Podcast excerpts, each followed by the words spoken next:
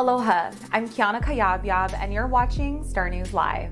Here are today's top Hawaii headlines from the editors at the Honolulu Star Advertiser.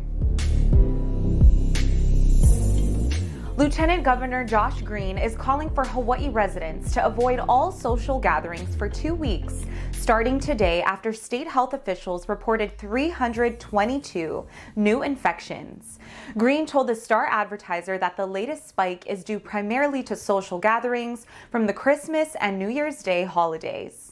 He said a two week pause in all social gatherings would help the state keep down its infection rate as health officials ramp up their vaccination efforts. Green said Hawaii needs a quiet two weeks to bring its numbers down quickly. Today's new statewide cases include 213 infections on Oahu, 56 on Maui, 18 on the Big Island, 1 on Kauai, and 34 state residents diagnosed outside of Hawaii. No new deaths were reported today, leaving the statewide COVID related death toll at 299. Green said Hawaii's hospitalization rate has also increased over the last two weeks. There were 104 COVID patients hospitalized in Hawaii as of this morning. The Queens Medical Center has reported a cluster of 39 COVID 19 cases at its main Punchbowl Street hospital. The hospital said 27 caregivers and 12 patients tested positive following a single patient testing positive for the coronavirus two weeks ago. The hospital said that after the initial patient tested positive, it immediately took measures to prevent rapid transmission of the virus. All those who tested positive are quarantined and receiving appropriate care. Queens officials said they continue to follow CDC and State Department of Health guidelines to ensure safe, high quality care for patients. So far, more than 5,700 caregivers at the Queens Health Systems have received the vaccine.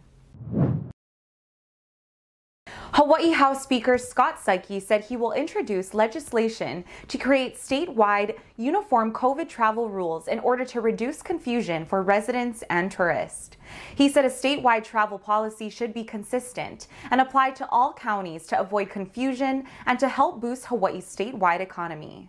Saiki also told the Honolulu Star Advertiser that he would be willing to introduce a bill on behalf of the State Department of Hawaiian Homelands to allow a casino resort on DHHL property. Governor David Ige has already rejected DHHL's proposal to build a casino in Kapolei. Saiki said he opposes gambling in Hawaii, but that there should be a debate on the proposed casino which would generate revenue to help put Native Hawaiians into homes. Honolulu prosecutors have charged a 44 year old man in connection with Monday's home invasion robbery in Manoa.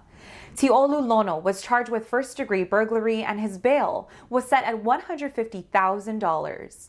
Police said a 76 year old man and 62 year old woman confronted two male suspects who broke into their home on East Manoa Road at 8:45 a.m. Monday.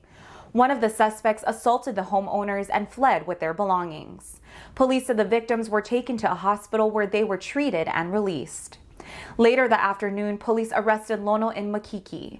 Lono has a criminal record of 13 felony convictions for robbery, kidnapping, burglary, and other crimes.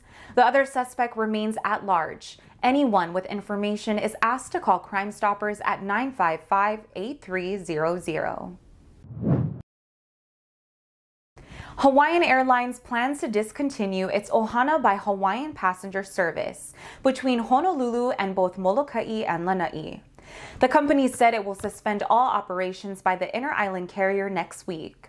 The move will leave Mokulele Airlines as the only airline flying to both Molokai and Lanai. Mokulele flies nine-seat turboprop airplanes. The suspension of air service by Hawaiian will result in more than 60 layoffs of pilots, mechanics, flight attendants, and clerks. Hawaiian reduced its workforce by nearly 2,500 employees in October because of the pandemic and suspended Ohana by Hawaiian's cargo service in November. For more on these stories and all the latest headlines, subscribe to the Honolulu Star Advertiser. Visit Hawaii's top source for breaking news online at staradvertiser.com and download the Star Advertiser mobile app. Mahalo, and we'll see you tomorrow.